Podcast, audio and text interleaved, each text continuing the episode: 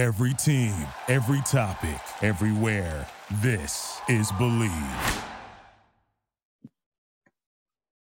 Hey, what's up, everybody? Welcome to the latest edition of Laces Out. Jarrett Bailey, Kurt Homiser with you as always. And Kurt, it's been, uh, we had a little bit of a layover for this show for obvious reasons. There was a lot more important things going on uh, around the country. Good to be back with you. How have you been? It has been uh, probably over a little bit of a week, maybe a little more, but you know, uh, we've uh, we always love recording this podcast, so it's good to be back. But like you said, uh, there are more pressing needs going on in our world right now. But you know, we're here to talk some football and just kind of whatever's going on in the world. So I am doing well, my friend, and we have an awesome guest today. So I will let you do the honors of introducing him.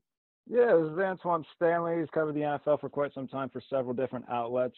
Um, coming to give us a little bit of per- perspective on not only football but everything that's been going on um, around the country. So, Antoine, we appreciate you being with us today. Lake Lewis is projected to join us at some point today. Friend of the show has been on before, so he will possibly be with us today. But Antoine, how are you? I'm doing good. How are you guys doing? Doing great. Oh, just fine. So, as we had mentioned before, um, this is something that uh, going on in the country that I don't think that me and Kurt have really been uh, alive to see something of this magnitude. Um, as two white guys, I, I, think that we don't really necessarily have. Uh, I don't even know how to put this into words. You have a different perspective coming from this as a black man than we do. Um, so, what has this whole situation in America the past couple weeks? How's it look through your eyes, and what are your thoughts just on everything right now? It's I've had a lot of different emotions just uh, based on a lot of different things. What happened? Uh, you talk about the George Floyd killing uh, up in Minneapolis. They definitely triggered a lot of anger eh, within myself and obviously minorities in the black community there. And I, I, think speaking as a black man and a lot of instances where you see a lot of crimes committed, uh, even this year recently, um, you know, everything that's going on in Georgia and uh, Kentucky and things of that nature as well.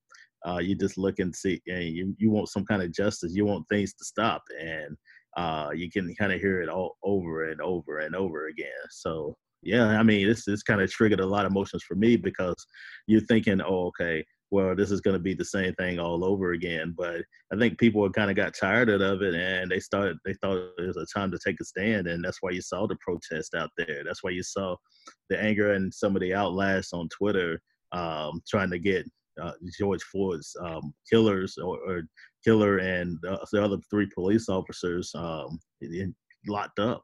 So yeah, they want. I think a lot of people just want justice, and they're tired of just the police brutality among blacks and other minorities, and they want a lot of things to change. If we figure we figure this is 2020, uh, some of the same things that have gone on for uh, since the 1960s and 70s are still prevalent today, whether you're listening to it um, in songs or you're revisiting history. And it shouldn't be the case. We should be moving forward. We shouldn't be moving back or moving stagnant. And I think that's kind of where my anger and everything kind of lies there.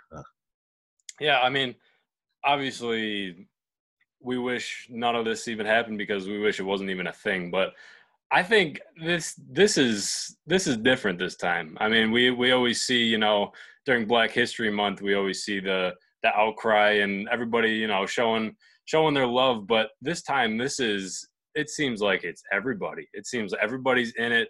Jared, I know you and I have voiced our opinions over Twitter, and we've that that's what you got to do. You got to be vocal because you can sit back and say, "Yeah, I'm going to change personally," but if if you're just doing it for yourself, you're not helping the guy next to you, you're not helping the girl next to you. You need to go out there, even if protesting isn't your thing. Sign a petition, donate some money, do whatever you can. Just that that's the only way that we're going to see a change here. And i, I do think that it, it will come because we've seen some change even just in the past few days here. And obviously jared like you said we don't really know exactly what it's like but i'm going to try my best to get it so everybody can be equal get it so mm-hmm. everybody can have the same rights and go outside and have a normal life without ever worrying about any police brutality or any inequality of whatsoever. So I mean, like I said, I think it is different this time. I'm praying that we can come out of this stronger because I, I really do think that this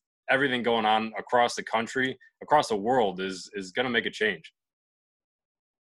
Yeah, and uh, you know, we always, I mean, we always said this isn't a political show. You know, this has kind of always been a place for escape. But like, whenever something like this of this magnitude happens, I mean, it's obviously got to be addressed. So like, when we have a guy in the White House who is just constantly being divisive and provocative, it it comes to a point where like you got to pick a side, and it can't just be I'm you know racist or you got to be racist or anti-racist. I think those are the two sides right now, you know, and like it, it's come to a point where you know before in terms of politics and how you feel about the guy in the White House it was never all right i was never one to judge people based on you know their you know their their feelings toward him and i'd still try to be that way but at this point from the things that have happened in the past two weeks where we're having peaceful protesters protesters being pepper sprayed tear gas assaulted uh, and he's backing that and he does want to get to in front of a building that he's never attended, holding a book he's never read for a photo op. I, bro, it's just got to come to a point where enough's enough. And I think that right now, more people who were kind of around starting to find themselves picking a side. And I think I would like to think that a lot of them are picking the correct side. And I would like to think that we as a nation will grow from this and get better. But when we have such a divisive guy in charge of all this, man, it's it's been so hard. And I'll let you take take the baton from there because I'm sure that you have a lot of thoughts on that as well.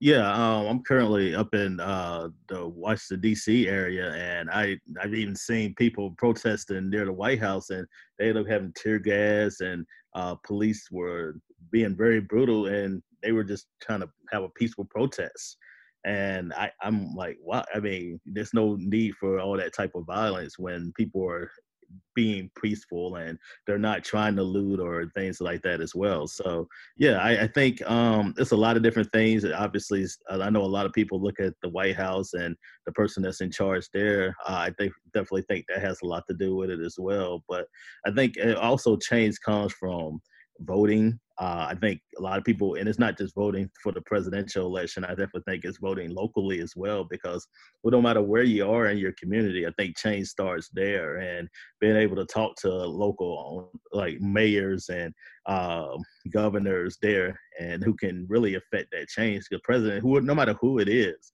can only do so much. But yeah, I definitely think if you want some kind of local change in your community, it all starts there. And yeah, I definitely think um, I, as a black man, I, I really hope uh, we can get past this and uh, start to have some kind of change. Because I know, just speaking for myself and experience and uh, experiences I've had uh, with police, there some of them positive, some of them not so positive. Uh, I've been profiled just because of my skin color. They don't necessarily care that um, I've never committed a crime. I've never. I mean, I'm college educated and things of that nature, but a lot of people just see the skin color and just think that I'm a criminal, and that shouldn't be the case. There, it should be. Uh, I, I, think I'm a person that believes that uh, you give people the benefit of the doubt until they do until they do something wrong or prove that they don't deserve that. And people, some people just don't believe that. Some people just think they just look at a skin color and view that person as negative, and that definitely shouldn't be the case. So yeah, I definitely agree that a lot of things have changed in the last couple of weeks. There, I hope more changes are to come, and I, I can't. I, I hope I'm I live long enough to see all the changes that are being made. I hope it's just not a short term short term thing that uh, for a month or two that you have those changes. I hope we see them for a long time, lasting a long time period of time. Yeah, uh, Antoine, I mean, uh, you you mentioned before we started recording here when we first uh, chatted that uh, Carolina Panthers are keeping you busy there. So, yeah, uh, for for anybody that, that doesn't know, why don't you why don't you fill them in because uh, there's change happening in the NFL too. So uh, let them let them know what's going on there in Carolina. Well, in Charlotte, it's a Jerry. Well, it was a Jerry Richardson statue. Jerry Richardson was the founder and former owner of the Carolina Panthers and they built the statue. They put presented the statue in 2016 as a gift for his 80th birthday, And as some people might know, Jerry Richardson was uh, forced out of his ownership for the Carolina Panthers because of some sexual misconduct, among other things, there, and ended up having to sell the team to now current owner David Tepper. And the, the statue has been really polarizing in the area. Some people believe they should take it down, but Tepper was, he said in his first press conference that he was uh, financially obligated to keep the statue up. That was one of the agreements to the deal. So three years later, now that he took it over the team, uh, Tepper and the Panthers decided to take it down, thinking that for safety precautions because they think it might be a somebody might target it in some of these protests that are going on there because of everything that Jerry Richardson has done or not done in the Charlotte community. There, they also took down the two Panthers that were surrounding him as well, uh, just for safety reasons as well. But they're not sure if the statue is going to be put back up or not. It's still at Bank of America Stadium in Charlotte, but there's no plans of putting it back up at least right now. And you had uh, tweeted that you were in a, uh, a press conference call with uh, uh safety Trey Boston. Yes. Um, about the dealing with what he was dealing with for the past few years. So what all was discussed there? What all did uh, he go into detail about? Well, Trey, we actually asked Trey about his relationship with Jerry Richardson because he had he he's in his second stint with the Panthers. He was he, he's played with the Panthers early on in his career, uh, was drafted by him, and ended up leaving, going to Arizona and the Chargers before coming back. And Trey ended up saying, compared the relationship he has with Jerry, he had with Jerry Richardson and to David Tepper, and he said Jerry Richardson really didn't, uh, he really didn't have a relationship with him. He also, some of the players really uh, didn't really like some of his stances as far as uh, forcing the players to stand for the national anthem when they thought about having these peaceful protests back in 2016. Remember when Colin Kaepernick was doing his thing and kneeling during the national anthem? Some players thought about doing the same thing, but uh, Jerry Richardson vetoed that very quickly and made it known that players aren't are supposed to come players are supposed to play football and fans don't come to see protests they come to see players play on the field and that he pretty much uh, said no and forced the team to stand up. No matter, even though I'm sure a lot of players wanted to take a knee there because of the it's doing the same thing with Colin Kaepernick and uh, trying to have a peaceful protest. And now with David Tepper being the owner of the Panthers now, David Tepper is all about uh, having those peaceful protests, about doing things to community, and he's okay with players going out and protesting around Charlotte and other surrounding areas there. So yeah, he definitely talked about that and um, talked about talked about some other things there as far as uh, playing next year. Hopefully, um, he'll be able to get on the field and we'll get past all this uh, pandemic situ- pandemic situation. But yeah, he definitely had a lot of things to say about Jerry Richardson there and uh, his his lack of relationship there, and it said his relationship with David Tepper is a much better one than what he previously what he had with the previous owner. And we we've seen. I mean, that's exactly what they got to do. The the players need to speak up because they are held to a high standard. They are kind of put up on a pedestal. Wow, you're in the NFL. Use your voice. I mean, these guys have a platform that they can really use. And even in my hometown in Buffalo, New York, our newest we just got him. Josh Norman just came in this year, and he's already downtown Buffalo, standing at the podium, talking to all the media about everything that's going on. Him and Demario Davis from the Saints were in Buffalo, uh, talking to the media about you know everything that's going on, the equality, the protests, and he just he cried out for everybody to understand what's going on because a lot of people will say oh, a lot of these people are just looting. They're just breaking stuff to steal stuff. And I mean, I'm sure there are some of those people that are doing that, but I think this is not that I want any violence, but this is their way to show that they have had enough because they've used their voices before and it hasn't worked. So now they're they're resorting to not violence because I I don't want violence at all, but they are they're trying to cry out in any way possible and we need to listen. We need to hear them and we need to cry out as well to show them that we're with them. So i i love that nfl players are doing that. I think more should. Um, maybe obviously even some some higher higher name guys like starting quarterbacks we would love to see them come out and kind of because they're supposed to be the leader of their team and take control and show their stance because once that happens, that brings the whole team together and that brings the whole league together, and that's what we need. We just need togetherness. And that was, uh, it- well, I was just gonna say real quick. Uh, I mean, not that I'm promoting looting, but it's it's like athletes or just people in general. They've tried to put they tried to say, they tried to crowd and say these problems are happening in communities before, and yet nobody's paying attention. So Right. whether it be Yeah. on Twitter, oh well, nobody's paying attention, or people athletes they'll say and they'll say things uh, about going on political wise or uh, with police brutality, and then people will say, "Well, shut up and dribble" and things of that nature. And then, so when are you going to listen? They're trying to tell you in certain ways, but you won't. You continue not to listen. So, at a, everybody, everybody has their breaking point, Right. and I kind of feel like that's kind of where we're at right now. I just feel like the uh, a whole group of people just kind of at their breaking point and just saying enough is enough. And the same people who are who are cutting up their Nike socks or saying that they weren't going to watch another down in the NFL because Colin Kaepernick knelt are probably the same people who are begging for peaceful protests when when rioting is going on. You didn't listen when Colin wanted to kneel.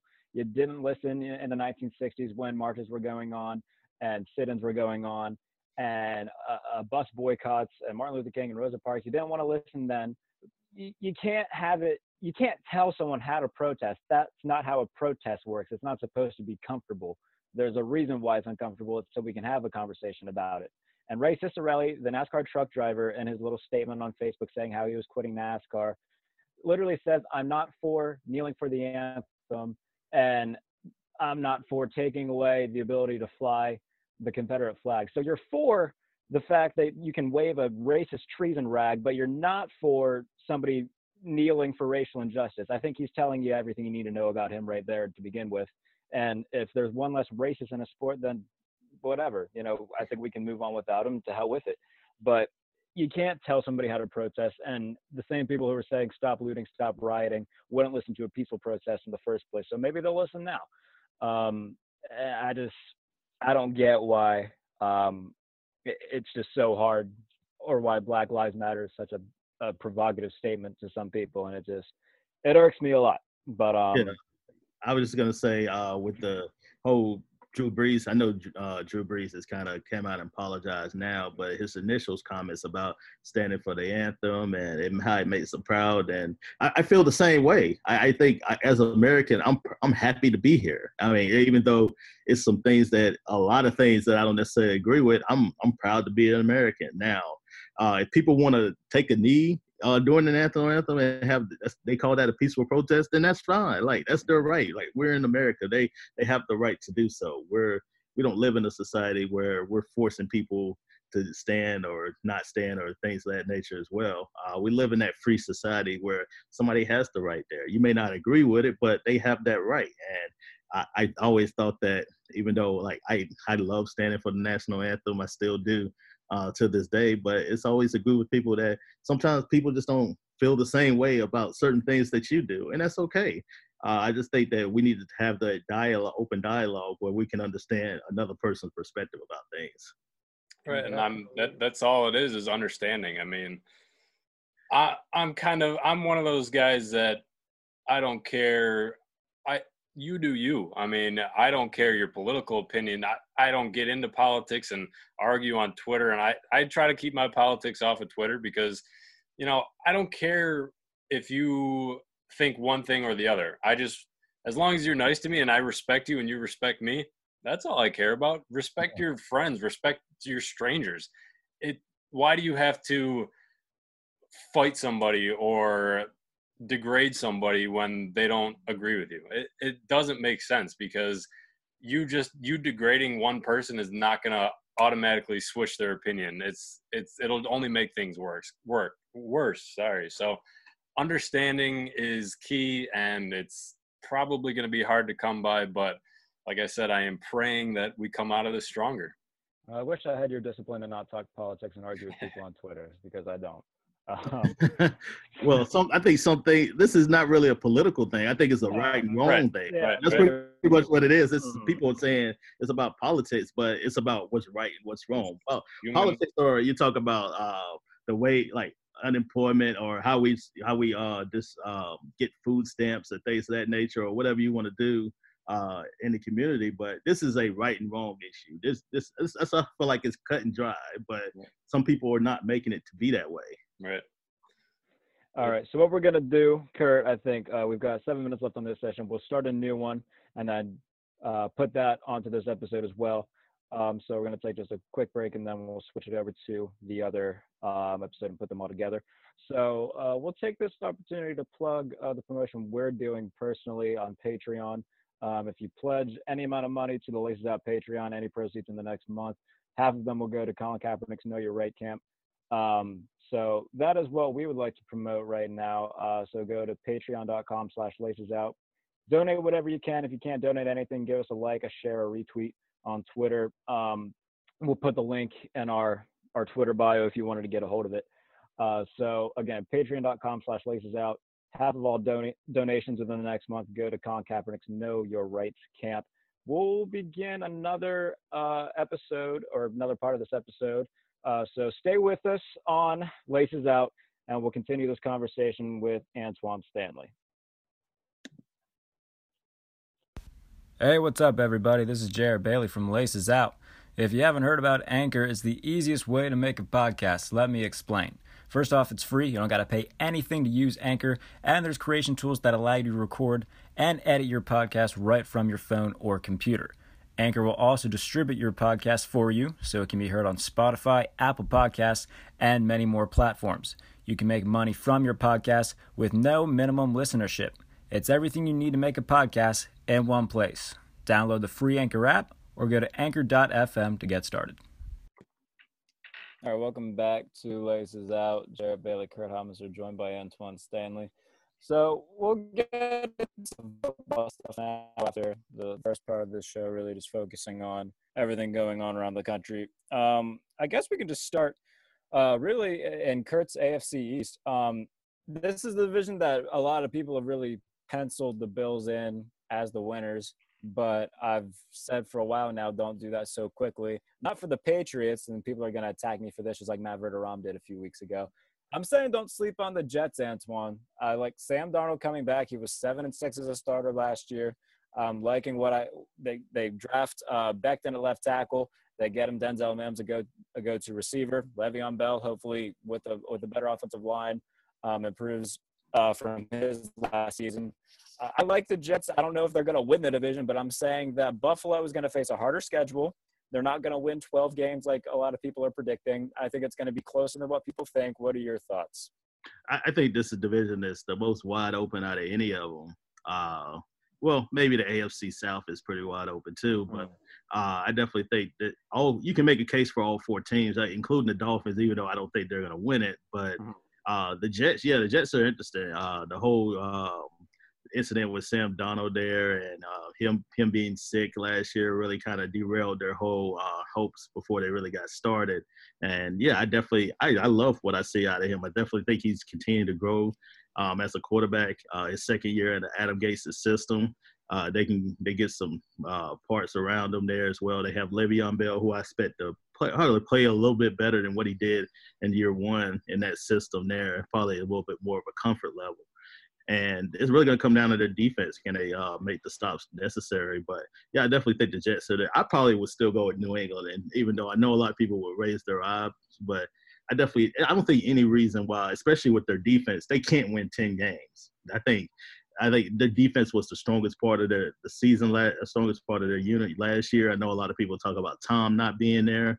Obviously, that's a big hit, but at the same time, I feel like his defense was the strong suit last year until the end, when I felt like they kind of wore down a little bit there, and their offense wasn't able to make the plays that they they were accustomed to making, and um, they end up going out in the first round against the Titans. But yeah, I wouldn't sleep on the Patriots either. I definitely think they could still win the division. I don't think anybody's going to win the division um, winning 12 games.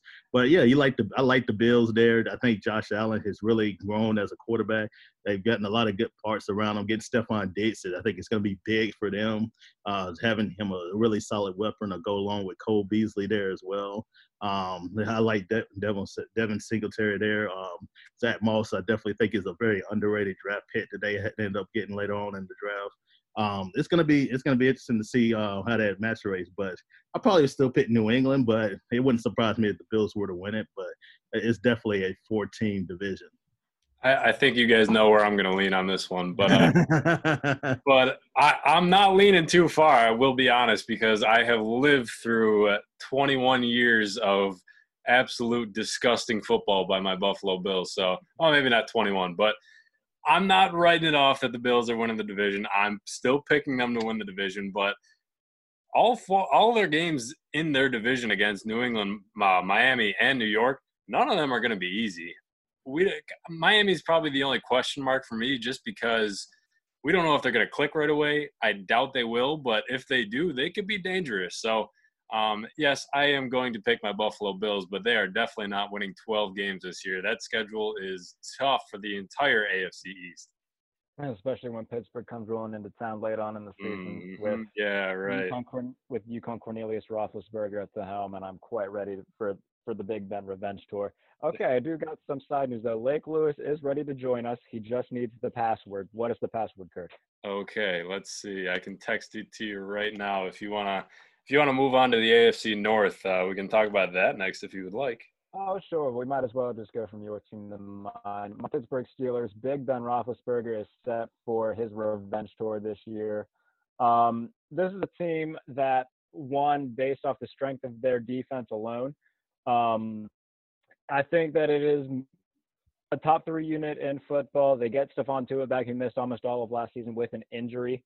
Um, now James Conner and Juju Smith are going to be interesting to me. Uh, Kurt, you know I'm not big on either of them. Uh, I think that Juju is a very good number two. I don't think he's a number one, and I think that the writing is on the wall for James Conner, the drafting of Anthony McFarland, and Benny Snell played well in his absence last year. So I think that this is very make or break year for both of them.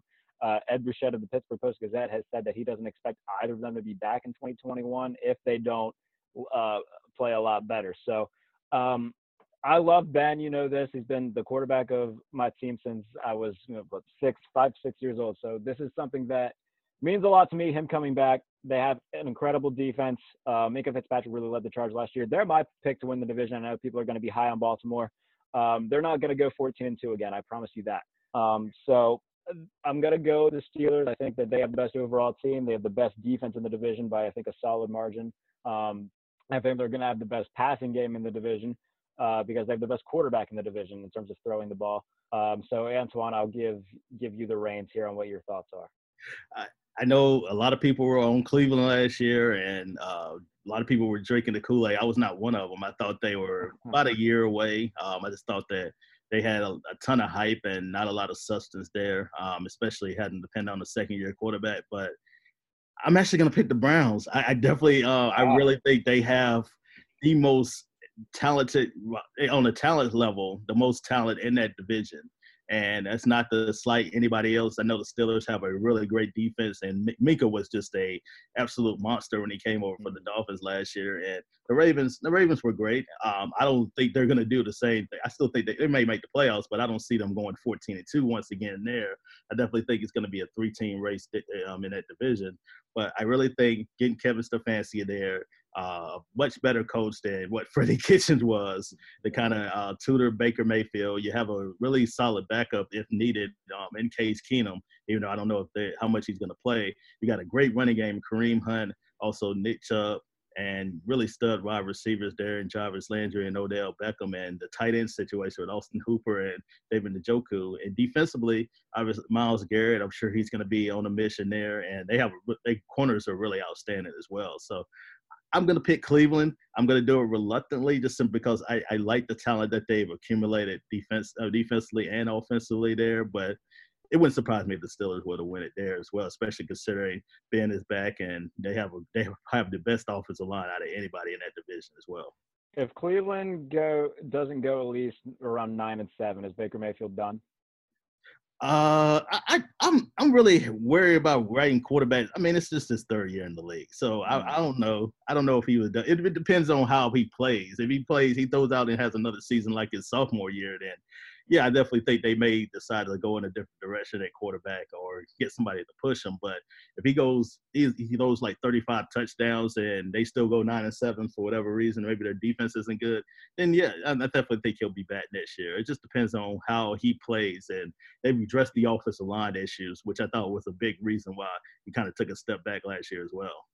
Yeah, I, I think, I mean, on paper, yeah, I think you could give Cleveland maybe on paper the best talented offense in that division, maybe even defense as well. But I'm not, like you said, I'm not drinking that Kool Aid yet. After what I saw last year, I need to see a lot more from Baker Mayfield. So, Jared, I'm going to agree with you, my friend. I'm picking the Steelers um, just because obviously Lamar had an outstanding year. Um, I just don't know if he's going to be able to duplicate that because it takes the top of the line elite talent to have back-to-back MVP seasons to light up teams. I think teams are going to start figuring them out. I think maybe they sort of did towards the end of the year there.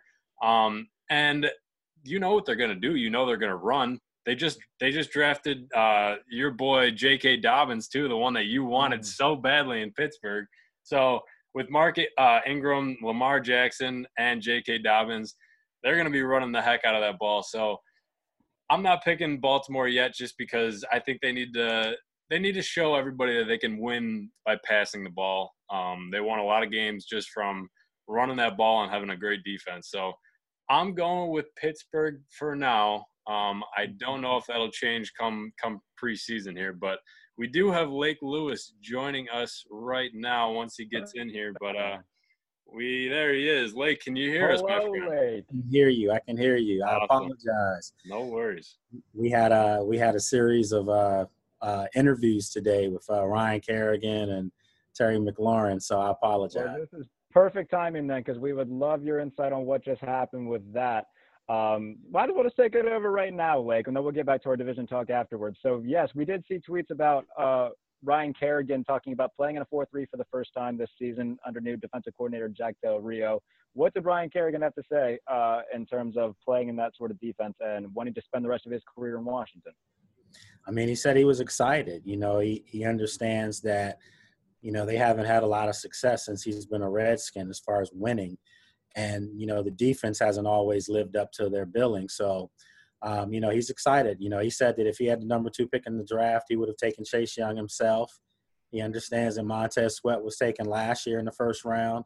Uh, so he understands that he's kind of like the old guy now, but he said he feels he still feels like he can get better and he feels like there's a lot of things to his game that you know maybe we haven't seen because he's been in the three four and you know it, it, it came across a little bit to me like if he was saying that he did he said he wasn't underused but i think that comment kind of showed us that you know when you have ryan kerrigan covering tight ends and stuff like that that's not the way you want to use a pass rusher Dwayne Haskins has been looking really good as well. We're seeing videos all over Twitter. He looks uh, one a lot more in shape than he did last year. Looks like he took off a lot of weight and put on a lot of muscle.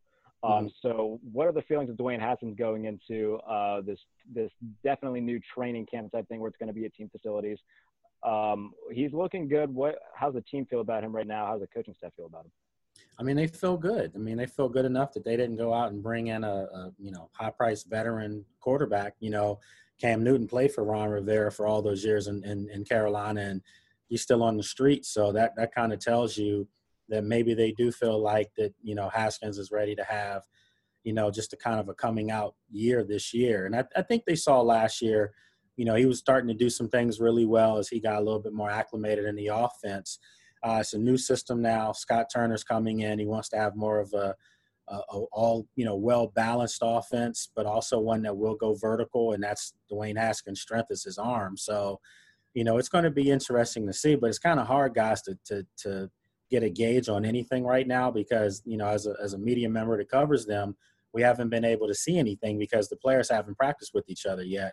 Everything's via Zoom, like we're doing right now. So you know, we'll, we'll see how all this stuff plays out over the next couple of weeks. I mean, I'm because Lake before you got here, we were running through each division, kind of picking our favorites. Uh, so why don't we just jump right into the NFC East here? So, do you see Washington maybe contending here? They for the division because that division is fairly weak. We see Philadelphia win it at nine and seven last year, Mhm. almost could have won the division at eight and eight. So, I, I mean, I expect Washington to take a big jump here. Um, I'm still picking Philly to win that division. I think they are the better overall team in that whole division. But all, all those teams are are kind of building new. Uh, the Giants are building up a, a strong core there. Uh, I liked what they did in the draft, and I, I, like what Washington did as well. So, I mean, Lake, we'll we'll jump to you first here. Uh, your favorite for the NFC East. I mean, I think right now I agree with you. I think you have to say the Eagles. They're probably the most complete team out of all four. But I will say this: I think that that the two things that'll win the division this year for whoever does win it is going to be quarterback play and it's going to be defense.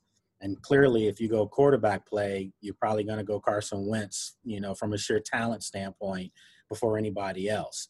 Um, Dallas feels pretty good about Dak Prescott. Daniel Jones had a, a, decent rookie season, and Dwayne Haskins, you know, there's still a lot of question marks, but Redskins feel pretty good about him. The key now goes back to defense.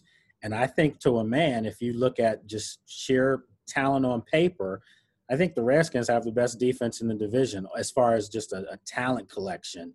Um, you know, you bring in a guy like Chase Young to to go with some, you know, stud defensive line, young players on top of that.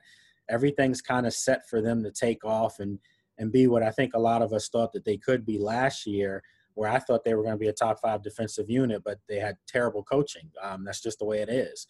Uh, Jack Del Rio comes in, he should make their defense better. So you know, if the Eagles get strong play from Carson Wentz, it'll be tough to beat them. But if their defense isn't that good, I don't see anybody running away in the division. And I think every team feels pretty good about themselves right now. I think nine and seven, 10 and six might win the division again this year. So which team will it be? We'll, we'll see. Jared, I, I, know how you feel about the uh, Dallas Cowboys. So I'm gonna come to you last, Jared, because I know your answer. Antoine, what do, what do you got for the NFC East? Uh, well, it's interesting. You got three new head coaches in that whole uh, division there with Mike McCarthy, obviously a veteran with Green Bay, and uh, Joe Judge there in uh, New York, and also Ron Rivera, who uh, had a bit track record, who I covered with the Panthers as well. So, yeah, I definitely think um, it's, it's very interesting. You got Dwayne Haskins there, who I, I really liked, uh, especially I thought he's turned the corner when uh, during the Carolina game when. Which actually is crazy enough. That, that was the game that got Ron Rivera fired um, in the process, and now he's the head coach of the Redskins. But yeah, I definitely think um, they're they're ready to take a corner there. Um, it's going to depend on their running game. I think if Derrius Guice can be a uh, complement with Adrian Peterson, I definitely think that would help uh, Dwayne Haskins immensely there. I still like the Eagles though. I definitely think um, they had a ton of injuries and they still won the division. And despite the Cowboys, I thought being a more talented team, I just thought that uh, I like Carson Wentz. I they won. Like, I definitely think that um, there's no reason to pick against them. Uh, I, I, don't know what's going to happen with the Dak situation as far as I'm holding out. I expect them to come back at some point, but yeah, I think it's um, the Eagles' division until proven otherwise. There, even though I think Mike getting Mike McCarthy there to be their head coach is uh, def- certainly an upgrade from Jason Garrett. All right, Jared, go ahead, my friend. All right, so I'm what the streets call a Dak Prescott hater. Yes. Um, here's the thing. I don't see myself as a Dak Prescott hater. I see myself as a Dak Prescott realist. I see myself as a Dallas Cowboys realist. I when I released my quarterback rankings um, for prime time, I um, and a lot of people gave me some backlash for it. But I think people seem to forget that had he not injured his knee in 2017, he would have been the MVP. Um, and he was throwing to the four of us at receiver last season when everybody else went down. Yeah, correct.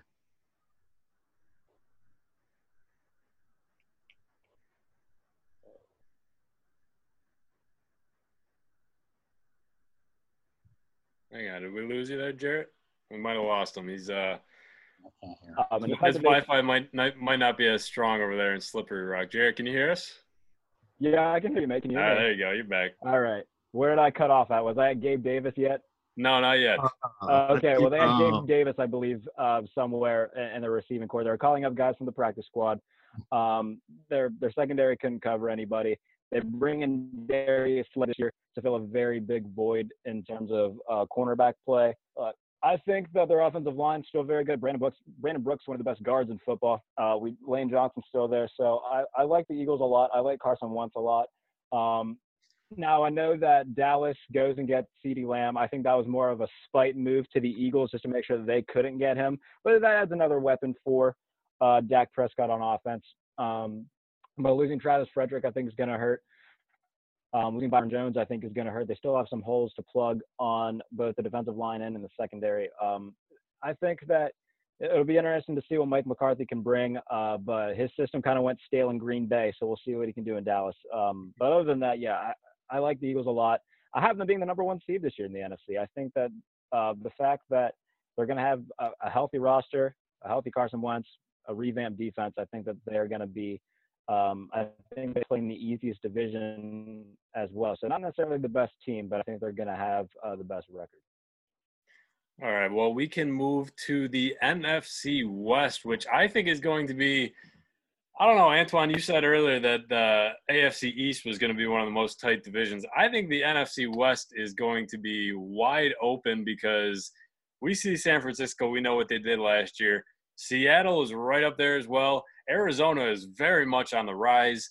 And I feel like Los Angeles is a question mark. They could either be contenders or they could be picking in the top 10 next year. So me personally, I am a Russell Wilson lover. I will go with Russ all day. So I'm picking Seattle. I think Seattle is going to win this division. I think San Francisco takes a step back, but not not totally. They're still going to win probably 10 games at least, but I don't think we're going to see them as dominant as we did last year. So I'm taking Seattle to to win the NFC uh, West. And Antoine, we can go to you for your thoughts. Well, uh, I think that's going to be uh, where you possibly see the three wild card play wild card teams and play in each conference come uh, come into play.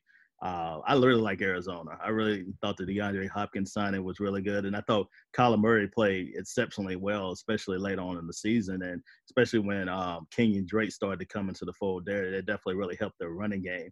So yeah, I I, I think Arizona is probably the second. I, I would probably say the second or third best team in that division. I know San Francisco uh, was outstanding last year, uh, especially with the running game uh, surrounding Garoppolo there. So yeah, I'll probably pick Seattle to win the division, but I like Arizona to get a wild card spot, one of those three wild card spots uh, that's going to be available there. And San Francisco can do the same thing there too. Uh, the Rams, like like you said, it's a big question mark there because it seems like they hadn't really gotten better. They they may be a team that finishes anywhere from eight to ten wins, but I don't feel like um, they're as good as what they were a couple of years ago when they went to the Super Bowl. Right. Yeah. Like, what do you got? Yeah, I mean, it's going to be a, a, tough division. I'm still leaning towards San Francisco winning the division. Uh, you know, they got to the Super Bowl. I thought they outplayed Kansas City for pretty much, you know, 55 minutes of the game and then lost it at the end. Uh, you know, but I, I, think that, you know, they're going to be a team that knows they're good. It's going to be kind of hard to knock them off their perch. Seattle's right there. I mean, uh, you know, it's just going to be interesting, though, as far as running back spot with Seattle. You know, do they finally find someone that that's going to be the everyday, every down runner? Not so much like Marshawn Lynch, who's going to be older. I think they're going to bring him back, but maybe Rashaad Penny or someone can step into that role finally. Um, Arizona, I mean, I'm excited to see what Kyler Murray does in year two. Uh, you know, picking up the best receiver in football, in my opinion, doesn't doesn't hurt in DeAndre Hopkins you know, Larry Fitzgerald is still there. I mean, they, have got a lot of stuff going on, and I agree with Antoine. Kenyan Drake definitely, you know, got it going, you know, for their running game, and he can catch out the backfield. The Rams still a question mark to me. I, I do think they're going to miss, you know, Todd Gurley more than they than they possibly think they will, because uh, when he was playing at an MVP level, they went to the Super Bowl. So um, it's it's going to be a tough division, but I, I'm still taking San Francisco. Jared, what do you got? Uh, I think I'm gonna roll with Seattle. Uh, I'm gonna be close. I see team repeating the division since the division champions. I think it's gonna come down to Seattle and San Francisco once again. But I don't I think I agree. I think they're gonna be in wild card hunt. I think I had in my last prediction. Um, so I think they're going to be right in the mix. I think uh, having that that seventh wild card team, they're going to definitely be uh, one of those teams that are fighting for that spot. So um, I like Seattle, um, but I think that uh, San Francisco is going to kind of be going back and forth between uh, those two uh, all year long. The Rams, I agree though. I don't think I think the Rams are going to be a six and 10, 7 and nine team. I just don't see the talent that's there. They went I'll give it to the Rams. though. They went all in for a solid two, three year period.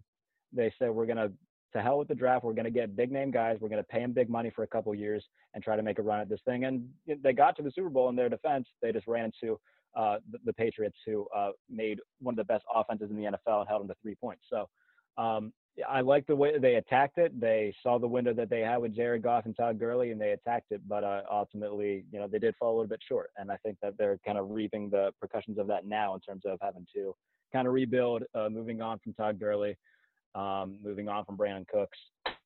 Um, but defensively, I mean, Aaron Donald, Jalen Ramsey are still there, so we'll see how the, how the defense looks. But offensively, they need more help for Jared Goff in the offensive line. Andrew Whitworth won't be playing much longer.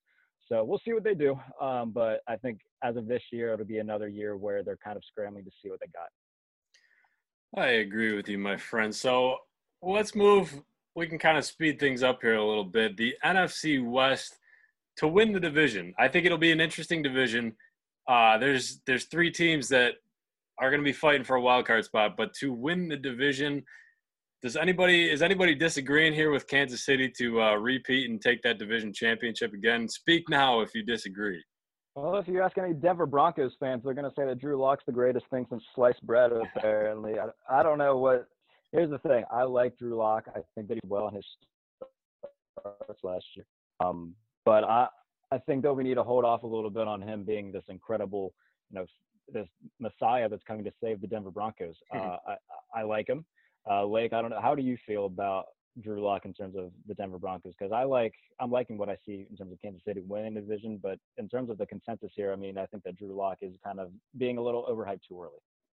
Yeah, I mean, I I, I think Denver's going to be a, a much improved team, but they're still not going to be a team to me that that's going to cause anyone any any damage or anything like that. I mean, Kansas City is the team to beat in football.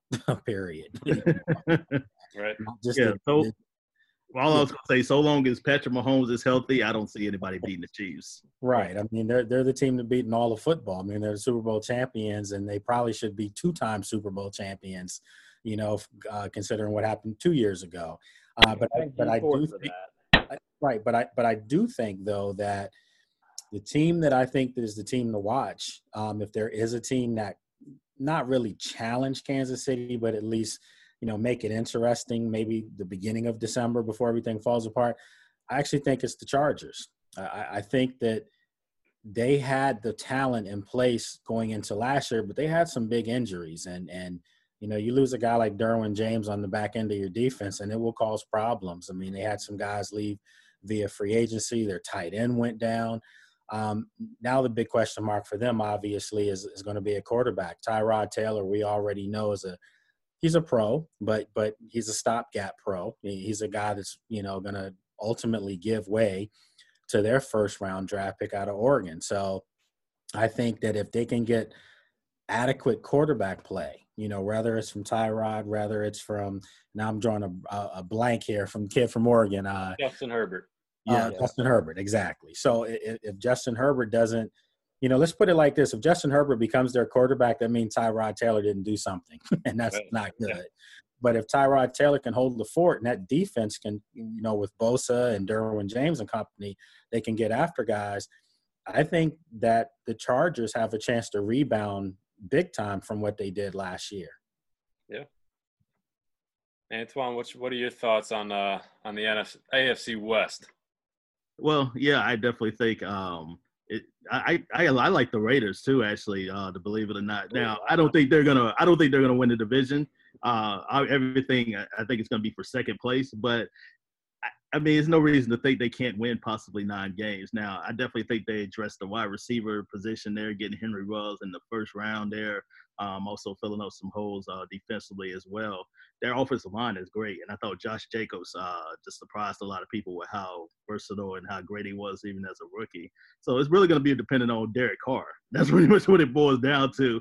If Carr can, uh, he, this is it for him. Uh, he's gotten a lot of rope there. Uh, this is his third year going in the Jon Gruden system. I know it's a complicated system, but he's gonna have to um, play a lot better if he wants to remain a member of this team moving forward, especially trying to get people excited out there in Las Vegas now. So it's, it's all on him. They put the, they put the right parts around him. I just think it's up to him to play better. So if he can, I definitely think the Raiders have a chance to maybe get one of those three wild card spots. But if not, then yeah, this thing could completely fall apart and they could finish in last place once uh, once again. Right. Well, Yeah. The Raiders uh, haven't seen a fast wide receiver who they haven't liked yet. And Darrius Heyward-Bey a few years ago, and now Henry Ruggs this year. So we'll see what happens. What's the They- uh, what what what's next on the division? We can uh, we can finish off the AFC here with the AFC South. Um, again, probably three teams that are they're going to be very close. I think we can all rule that Jacksonville is on, on a lower tier there. So um, Do not sleep on Beowulf. so personally, I like going into this year. I do like Indianapolis. Um, we saw Tennessee had a have a kind of shocking run uh, in the playoffs last year, but I'm not too sold on Tennessee. Uh, just as a whole, I'm not too sold on them. I really like Indianapolis bringing in Philip Rivers. He did struggle last year, but Indianapolis brought in a lot of talent. They they still have a very solid defense. I think overall they are probably the most complete team in that division. Um, Houston obviously losing out on DeAndre Hopkins, and their head coach don't even get me started with. So I'm going to go with the Colts here uh, to take the AFC South title. Um, and like I said, all three of those teams are going to are going to be tight together. So uh, we'll just go around. Antoine, what do you got for the AFC South?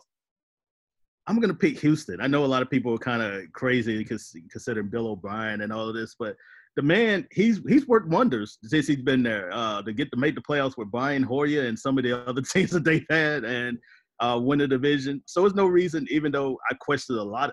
I, I question him as a general manager more so than a head coach. I think he's a solid head coach, but a general manager, obviously, yeah, that's a lot to be desired there. But yeah, I think in that division, um, it may take ten or eleven wins to uh, to win it, and it's no reason to think there as so long as Deshaun Watson stays healthy. If they can get some type of running game and um, David Johnson there can maybe uh, get back to what he was back in Arizona, I think that'll definitely take a lot of pressure off of Watson and also that uh, Texans offensive line there, and we know their defense is always going to be solid there as well. So yeah, I, I, I still think Houston the team to beat there, but it wouldn't surprise me if the Colts were to win it. They have they have the most talent out of anybody there. It's just a matter of can Phillip Rivers get back to the level that he was a couple of years ago with the Chargers when he was also in the cults of MVP as well, um, up there with Mahomes is uh, with the chart and ended up losing in the divisional rounds to the Patriots. So Yeah. yeah, it wouldn't surprise me if the Colts were to win it, but I, I'll definitely take the Texans. Yeah, Lake, who are you riding with? Uh, I'm going with the Colts, and I, I'm going with the Colts going away with that division. Uh, Yeah. I think Tennessee, you know, they, I mean, they they played out of their minds last year in the playoffs, and and you know, Derrick Henry was running over everyone that got near him, but now you're going to need Tannehill to beat you. I mean, that's that's always been the knock on him. You know, no offense, he had a great run, uh, and and he's their quarterback now. You know, uh, but but I think you know when you when you start stacking the box now, we're going to see you know are are the wide receivers that they have, which I think are pretty good, are they going to be able to take the next jump? But I think if you look at the Colts, you know Frank Reich, what he's done as a coach there has been pretty remarkable, and and Indy even even with a quarterback, you know, and, and, and Brissett that they weren't sure about, they still were competitive until they had injuries. I think Philip Rivers is a slam dunk pick for them. I, I do. I think he's going to give them some some some big time play, and it'll galvanize the Colts. Uh, you know, I think they're an 11 win football team, and if a couple things fall into place, don't be surprised if they're if they're at 12 wins this year. I think they're going to be that good because their defense is really good.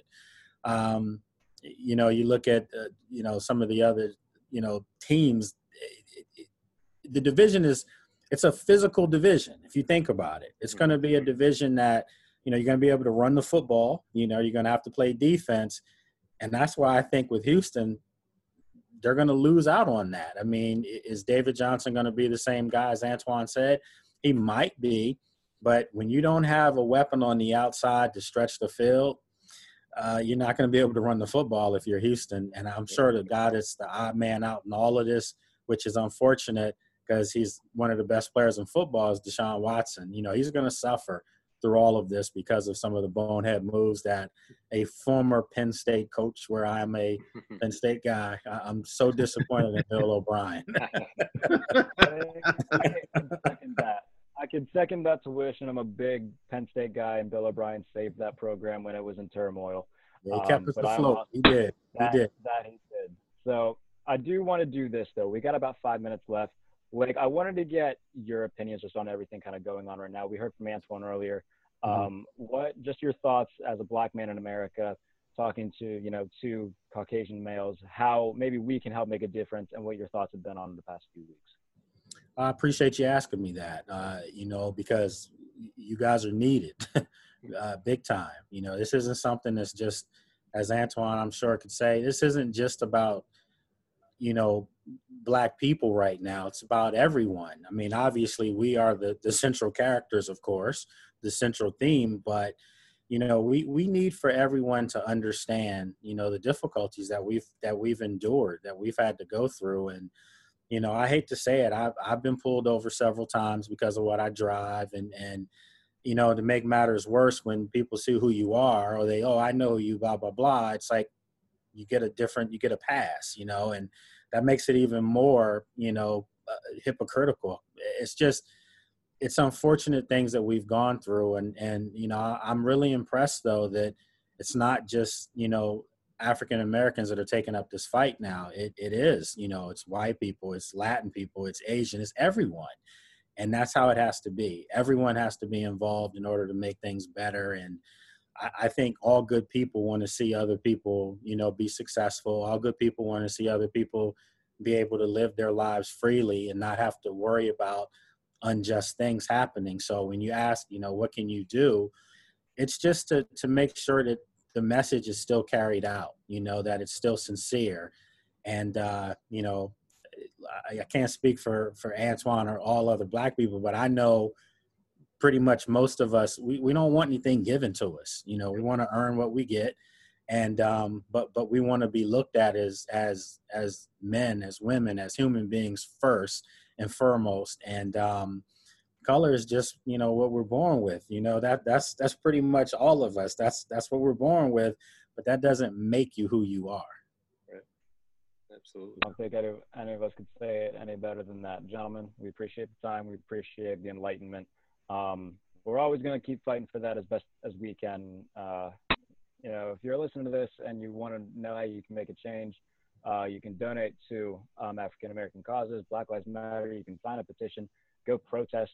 Um, anything that we can do uh, is something that I feel like we should take um, and do as much as we can. So, um, if you need somewhere to sign a petition, go to change.org. Uh, there's so many of them on there that you can um, uh, sign, and then it will ask you if you want to donate. You can also donate. If not, you can share it on your social media. Try to get as many signatures per um, petition that you can. So there are many ways besides giving money to make a difference um, in this cause. Gentlemen, we appreciate your time. Um, as always, we appreciate uh, the enlightenment. Um, thank you for doing this. Um, stay well, and we hope to talk to you soon. All right. Appreciate it. Yeah, take care. Thanks, guys. All right. Have a good weekend. Have a good one, everybody. All right, Kurt. So we'll wrap it up the way that we always do. Uh, where can they find you on Twitter? Of course, you guys can find me at Kurt K U R T Haumesser H A U M E S S E R 88 uh, for everything and anything. If you want to come to me for life advice, come for me. Come to me for life advice. I will do anything. But um, yeah, find me there for Bill stuff, football stuff, um, and we'll have a good time. So, Jared, what do you got? You can find me on Twitter, Jay Bailey NFL, all things Pittsburgh Steelers, Jacksonville Jaguars, and Bucks for FanSided as well. Uh, I'll be having a couple new pieces on the site coming out here in a few days. Um, and then next week I'll be doing something similar to what uh, Barstool Big Cat's been doing when AA14. I'll be starting a uh, ESPN 2K5 little franchise thing, keep you updated with that. So we'll have fun with that. And uh, yeah, everybody who's listening, you know, if you want to find a way to make a difference, change.org, find a petition, sign it, share it, donate money if you can, go to a protest if you can, do anything that you can. Just to, we can't let this go, you know, a week, you know, say that's enough activism and then move on. That is something that we've got to carry on until changes are made. And we've seen changes made because of um, a lot of things going on. We've seen statues removed, we've seen Confederate flags banned at NASCAR events, which is something I never thought I would see. um, but we've seen a lot of change come from this. So uh, anybody who says that protests don't work, I think they're around 0 and 5 right now. so good stuff coming. Um, we're gonna keep trying to get uh, some more special guests on. Um, whether it's writers, we've got you know a few players on the queue for the coming weeks. So we'll we'll keep you updated with that. Follow us on Twitter, Laces Out PTST, um, and you you'll find everything that you need to know there. So for for Kurt, I'm Jarrett. Thanks again for joining us on Laces Out, and we will see you uh, on the next episode. See ya. Thank you for listening to Bleav. You can show support to your host by subscribing to the show and giving us a five star rating on your preferred platform. Check us out at Bleav.com and search for B L E A V on YouTube.